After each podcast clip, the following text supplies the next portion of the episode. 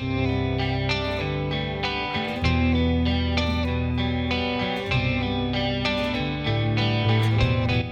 is Cultural Quarter of an Hour, and I'm Charlotte Foster. Every week, we will be exploring the culture of Stoke-on-Trent and the surrounding area. Some weeks I'll be visiting events, other weeks I'll be looking back at our history, but always with an eye on the future. And you'll also hear the stories of the people who make this area just what it is. Culture is all around us. It's in the buildings, it's deep underground, it's in the air, and of course, it's in our blood.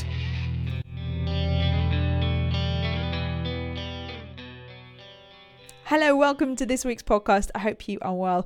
This week's podcast is brilliant, if I say so myself, uh, because I was invited by Deb McAndrew to come to the launch of Hot Lane. It's her latest play uh, from her theatre company, Claybody Theatre. It's her, uh, she's involved in that.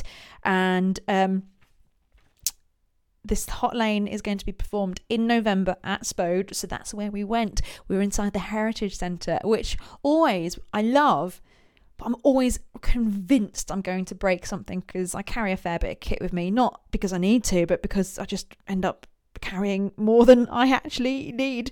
Uh, so I spoke to uh, to Deb and to some of the cast members about Hot Lane and just what it all is about. I'm uh, Matthew Jones and I'm playing Brian Furnival. Uh, I'm Madeline Gray and I'm playing Nora Furnival. So tell me a little bit about the characters, please. So Brian Furnival is a bit of a ladies' man. Uh, he's uh, married to Nora, but he's still a little bit of a player. So he's a bit of a naughty boy. Uh, Nora is uh, his wife, and she is very strong willed and quite stubborn, but she likes to, she takes comfort in, in people that support her and keep her afloat. So she's, she's very loving, but she's very stubborn. What attracted you both to this production? Uh, I was in the first one, Dirty Laundry. I was the assistant director, and I stepped in to play Brian Furnival. And then from there, Deb loved the character, and she basically said, "I'm going to write you for the next one." So I'm just happy to play that character again.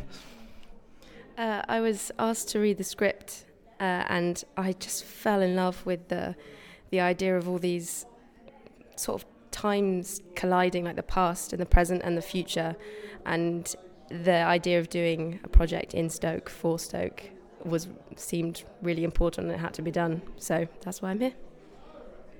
Early days at the moment. The production start, comes out next month. We are now in October, which is quite scary. Um, how's it going? How are you finding? How are you finding it all? Um, okay, in the minute. Um, I'm not really nervous as of yet, but I definitely will be near the time. Definitely.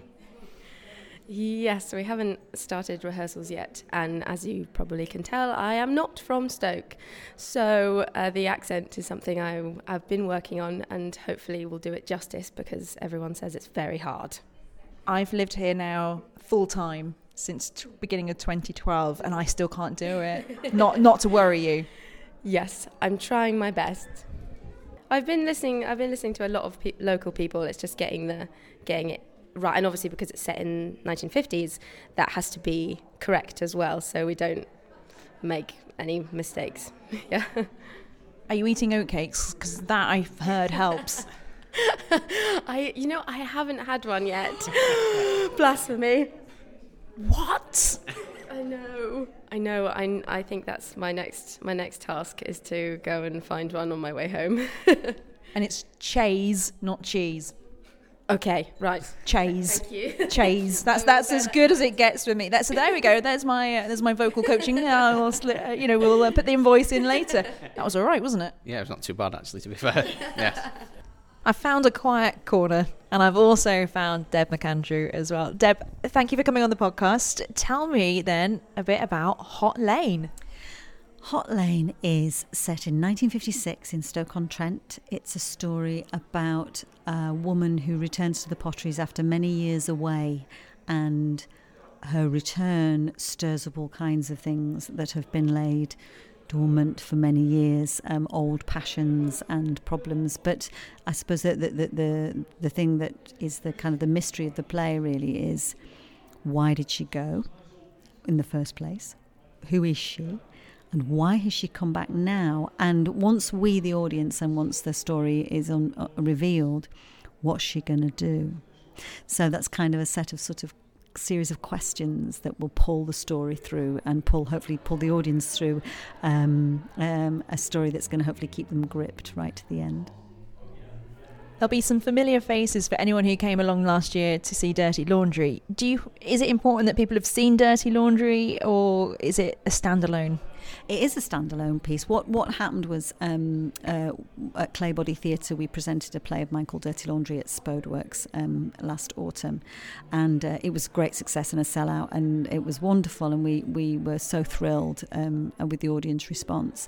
And as an as a as the writer, as was, uh, I was sitting listening. I was there every night, obviously welcoming my audience, saying hi to everyone, and um, and listening to the to the performance. And it was actually listening really because I was sitting kind of to one side. I couldn't really see the stage very well, and I was listening to the performance uh, because we convert an old space in Spode into a, a, a performance area, um, which is really exciting and very dynamic. Um, and I was listening to the to the show, and there was a few lines every night that really intrigued me because I knew the character who said them was lying, but th- I couldn't possibly in that play find out what that was about. And I knew when I wrote the lines he was lying, but I, I, or covering up. Um, so I started to pick away at that thread, and what came out was a whole new story. Um, which um, is three years on, but it's instead of it being, it's not a sequel in any way, but what it is is a new story about some of the same characters, but there's also lots of there's a number of new characters as well, and characters who were in Dirty Laundry who aren't in Hot Lane. Um, and I didn't have the title for ages. I had the story, I had all the characters, I had everything, but I didn't know what it was called. And it had a working title, which was Edith, which is the name of the woman, but that was a rubbish title. Um, and I kept talking to Helen and Conrad, who uh, Conrad's our director and Helen's a producer, and talking to them and going, what, "What's the title? What's the title?" And they kept saying, "We have faith in you, Deb. We know you'll come up with the title." And then I was sitting, and I was actually a a fundraiser for Bethesda Chapel, as it happened. And I was sitting there, and there was suddenly some old bits of Burslem were coming up. And I remembered a walk I'd done with the historian Fred Hughes up Hot Lane, uh, and all around Sneyd Pit and all around that area of Burslem, very old area of Burslem. And there it was, Hot Lane and that's it. That's the perfect title because it's hot. It, it, it it's it, and there is a connection then, a, a, a, direct connection with Hot Lane in the story. But in fact, that title refers to much more than just literally Hot Lane. Everyone in the story is on Hot Lane in some way. They're under pressure, or they're feeling passionate, or they're repressing their feelings, or there's you know there's something everyone's on on sort of metaphorically on Hot Lane. When you get you say like an itch you had to scratch with a character. Can you ever ignore that itch? No. no, it's a it's a great it's a joy and a privilege of being a, a, a, writer, being a creative person, especially when I'm very lucky that I get to I get to you know to, to write things uh, there's always there's always a point when I want to write a story when it just comes out of me and it's not a commission where I never know if that play is going to be performed because once I'd got the story we then had to apply for funding because Claybody Theatre is project funded, which means that we don't have any strategic money. Each time we come up with an idea, we then have to st- set about funding it to pay actors properly and to put a really top professional production before the people of Stoke-on-Trent who deserve no less than the best we can give them. Um, and so, um, yeah, I, I've got. There's also got to be the joy of writing it because I never really know if it's going to go on. You know, we might not have got the money in which case Hot Lane wouldn't be happening. But I would have written it, but it wouldn't be happening. So, um, yeah, so there's always got to be that impulse, that sort of inner desire to write the story, even whatever, just for the pleasure of writing it. You mentioned earlier you were sort of welcoming everyone to the uh, to, to Spode, and you were saying about how important it is that you're telling stories of Stoke on Trent. Why is it so important to you? Well, because it's important to me to tell stories about Stoke because Stoke is so interesting and so full of stories and they never get told, or certainly not nowadays. I mean, there, there, have been writers in the past who've taken inspiration from the city, but they're quite long ago. Um, and lots of writers write about Manchester, London, Leeds, Edinburgh, you know, Glasgow. You get these these cities, these great cities that inspire writers. Um, and nobody was writing about Stoke. And you know, as I say many times, I sort of feel like the only kid in the sweet shop. You know, there's not many people. There, there, there actually there are other writers in the city writing about the city in different ways, but not writing drama. Um, and drama is the most immediate form of storytelling there is, where the audience come and actors live out a world in front of them live on stage. Um, there isn't anything more direct or immediate as, as, a, as a form of storytelling than that. Um, it's just so um, exciting. Um, so, yeah, I'm a dramatist. Drama's my medium, that's my art form. And so I tell stories in a dramatic form about Stoke um, because it's just full of stories. And I also believe really strongly um, that um, it's actually it's it's in it's in Hamlet. Hamlet says that the job of the drama is to hold the mirror up to nature. And one of the things that people say about the city is that the people of Stoke-on-Trent don't engage with arts very much. And I believe that one of the reasons, one of the main reasons, is because if you don't see yourself reflected, that's the first point of engagement actually with art is to be able to see something of yourself or to have yourself your story told back to you. I think that's a really key moment in anyone's life when they really connect with the arts is when the arts speaks to them about who they are. And so I feel as well that there's a uh, if there's a uh, sounds a bit worthy, but if there's a, an artistic mission, part of that is to encourage people in Stoke-on-Trent who don't engage with theatre, who don't engage with the arts, to come and see our show and see themselves and see their own stories, their own language, their own. I mean, I'm, I'm from Yorkshire, you probably tell from my accent, but I've lived here a long time. I've lived in the Potteries for 17, 18 years now, and it's under my skin. I hear the dialect very clearly in my ear, and I think I can reproduce it on the page, and I think our actors can reproduce it in their mouths. Some of them are local, some of them aren't. It's it's not about who's from here. It's about the fact that those stories are from here, rooted here, performed here, rehearsed here funded here, you know, all that. It's it's made in Stoke. It's got the back stamp. And we're better talking about having that Stoke back stamp than to perform in Spode.